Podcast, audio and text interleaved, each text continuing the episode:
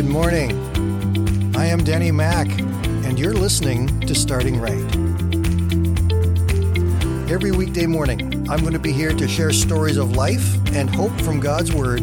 So grab a cup of coffee, sit back, and relax for the next five minutes as I help you start your day by starting right.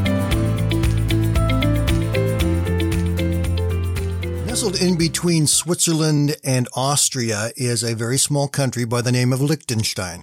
Liechtenstein only covers about 62 square miles, which means it's the same size as Stockton, California. Now, Stockton, California has a population of 310,000. Liechtenstein has a current population of under 40,000 people. Because this is such a small country, it has been able to avoid being involved in worldwide conflict and has not been involved in many wars. In fact, the last time it fought a war was back in 1866. That war was between Austria and Prussia.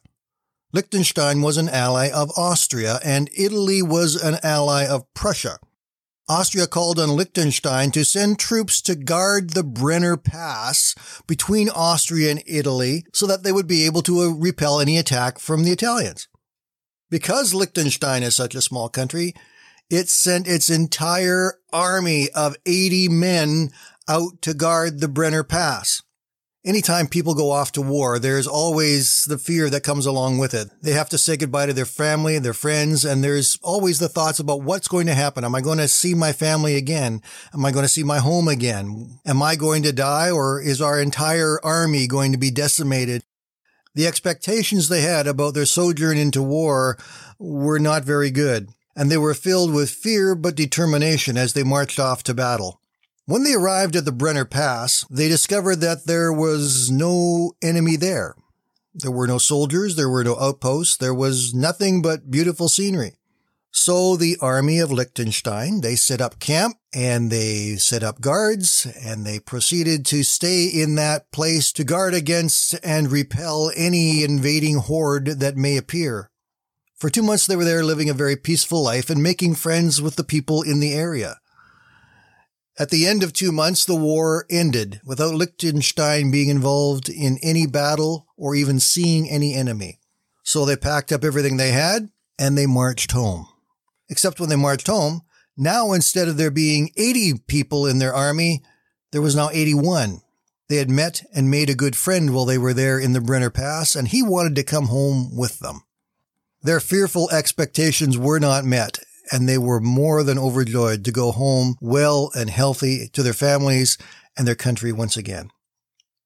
We have expectations every day, things that we expect to happen, things that we believe will take place. The most common response to expectations when there are negative things around is to be fearful. Whether it be a virus, whether it be civil unrest, whatever the things around us that are causing us fear and concern, our expectations are often on the worst side. Psalm 39 and verse 7. And now, Lord, what do I wait for and expect? My hope and my expectation are in you. When we have someone or something that we can put our expectations on, that we can rely on completely, then we will be able to find hope in it all.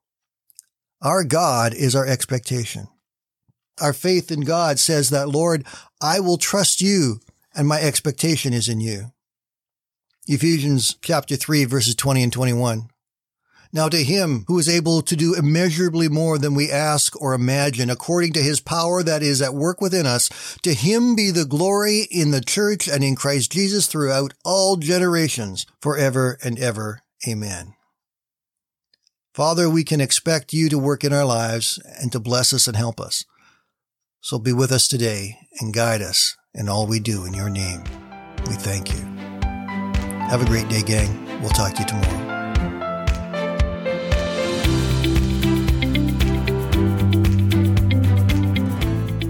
Thank you for listening today. And I invite you to join me Monday to Friday right here on Starting Right with Danny Mack.